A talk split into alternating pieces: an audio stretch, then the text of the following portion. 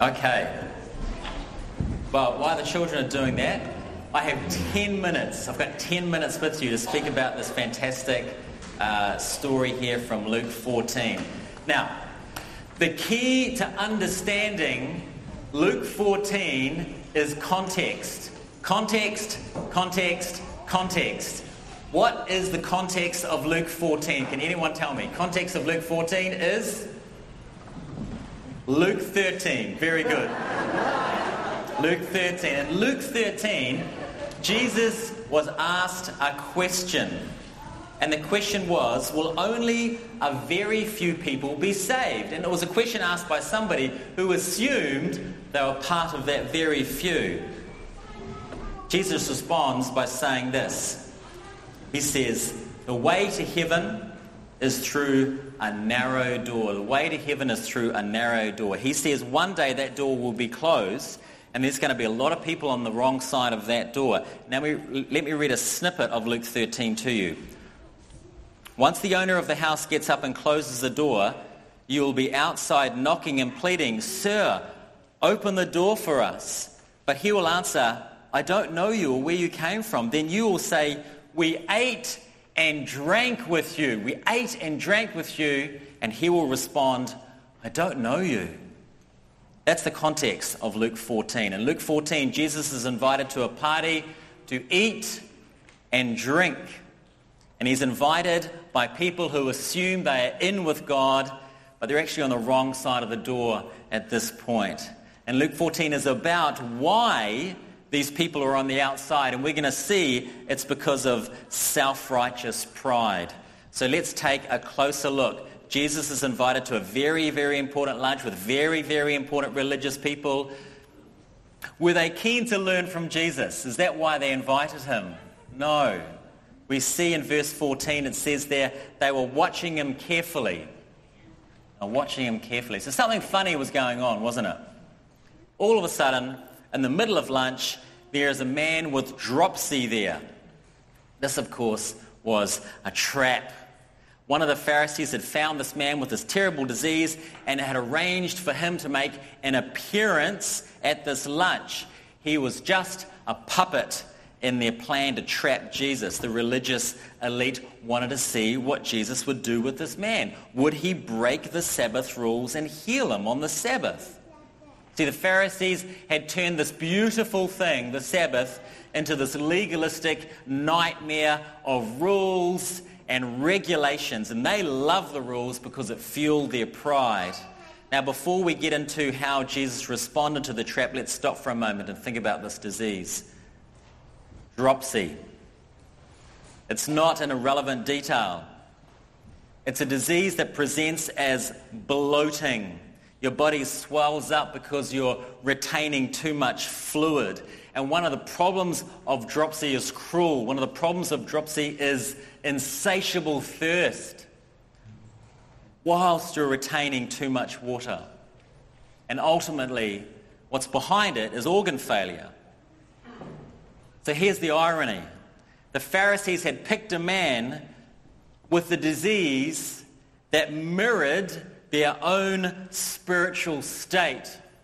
They were bloated with pride, thirsty for more attention and status, unable to be satiated.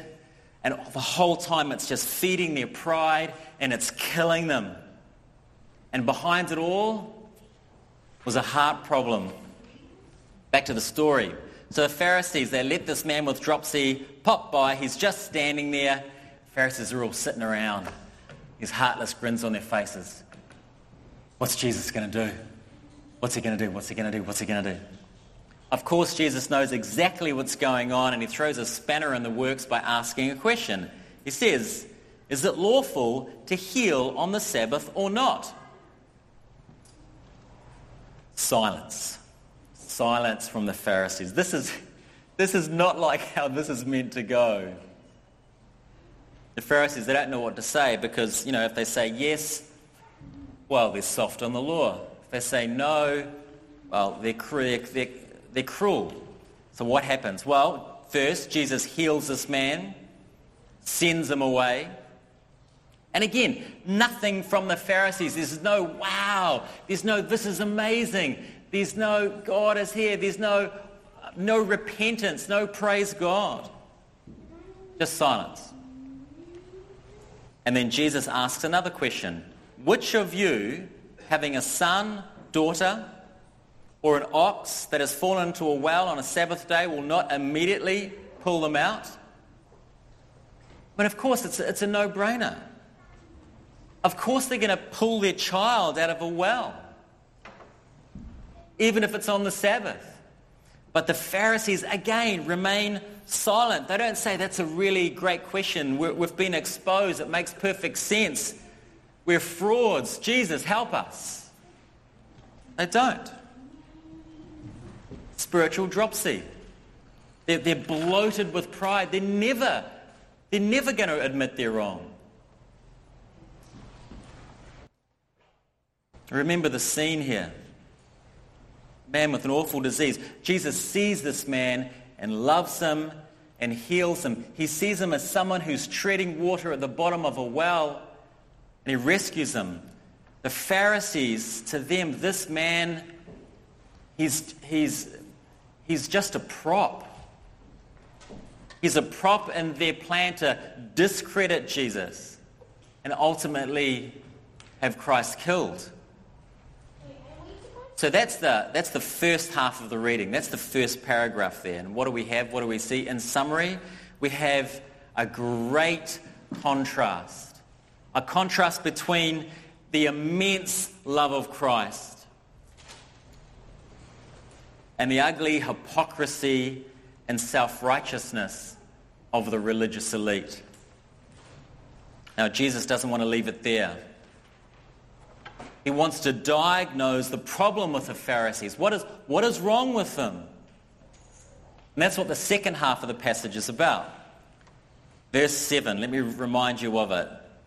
Now he told a parable to those who were invited when he noticed how they chose the places of honor. Interesting, isn't it? And again, it's another irony in the passage.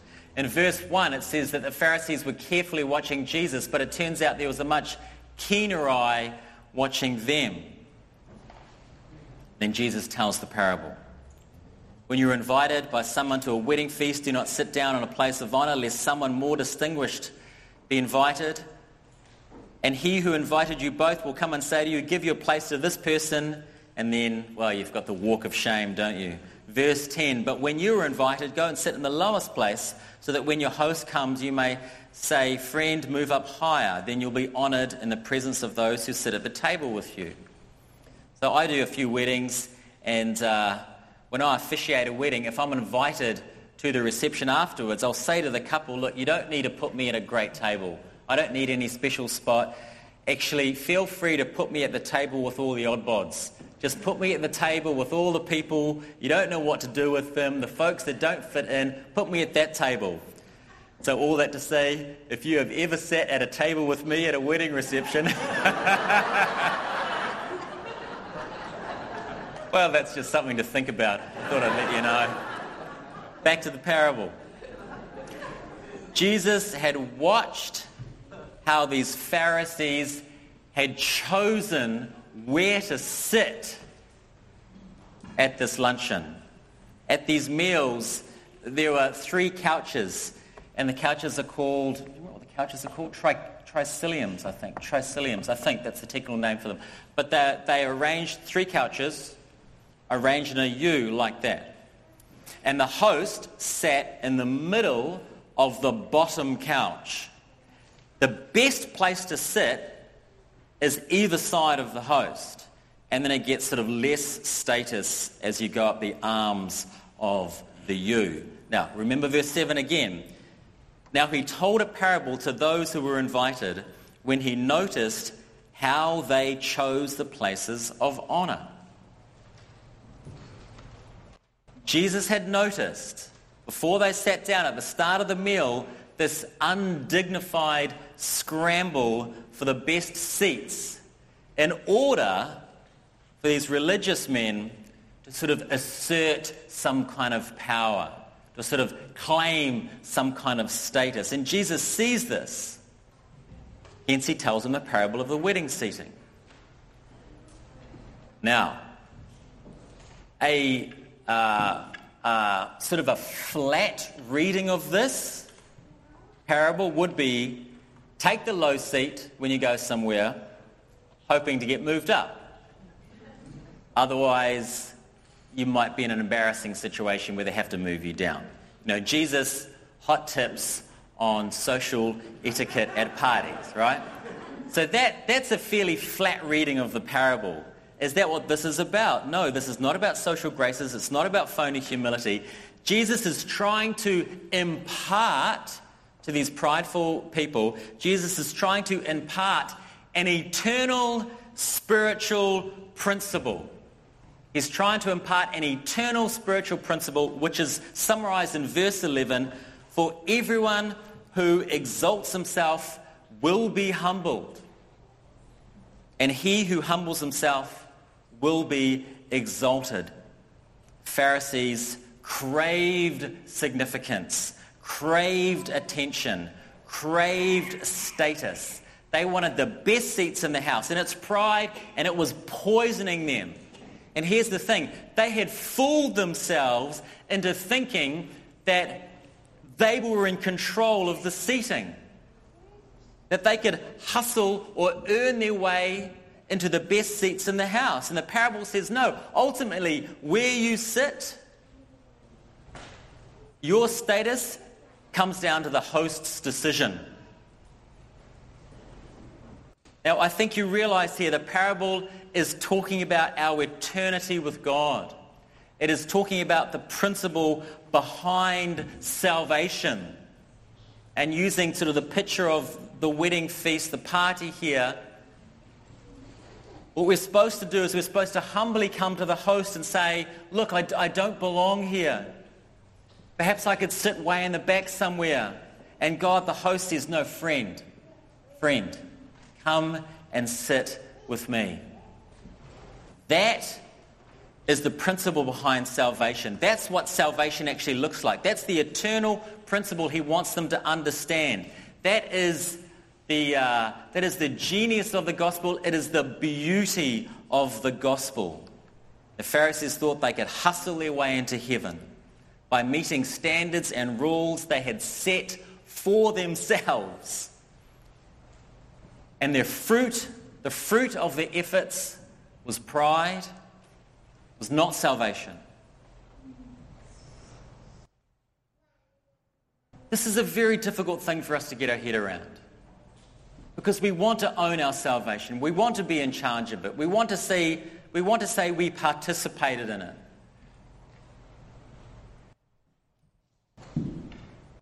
Jonathan Edwards is very good here. He says this You contribute nothing to your salvation except the sin that made it necessary.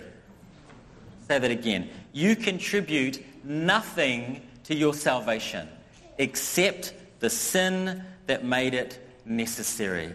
This is, you know, we have to arrive at this humbling realization in order to be saved.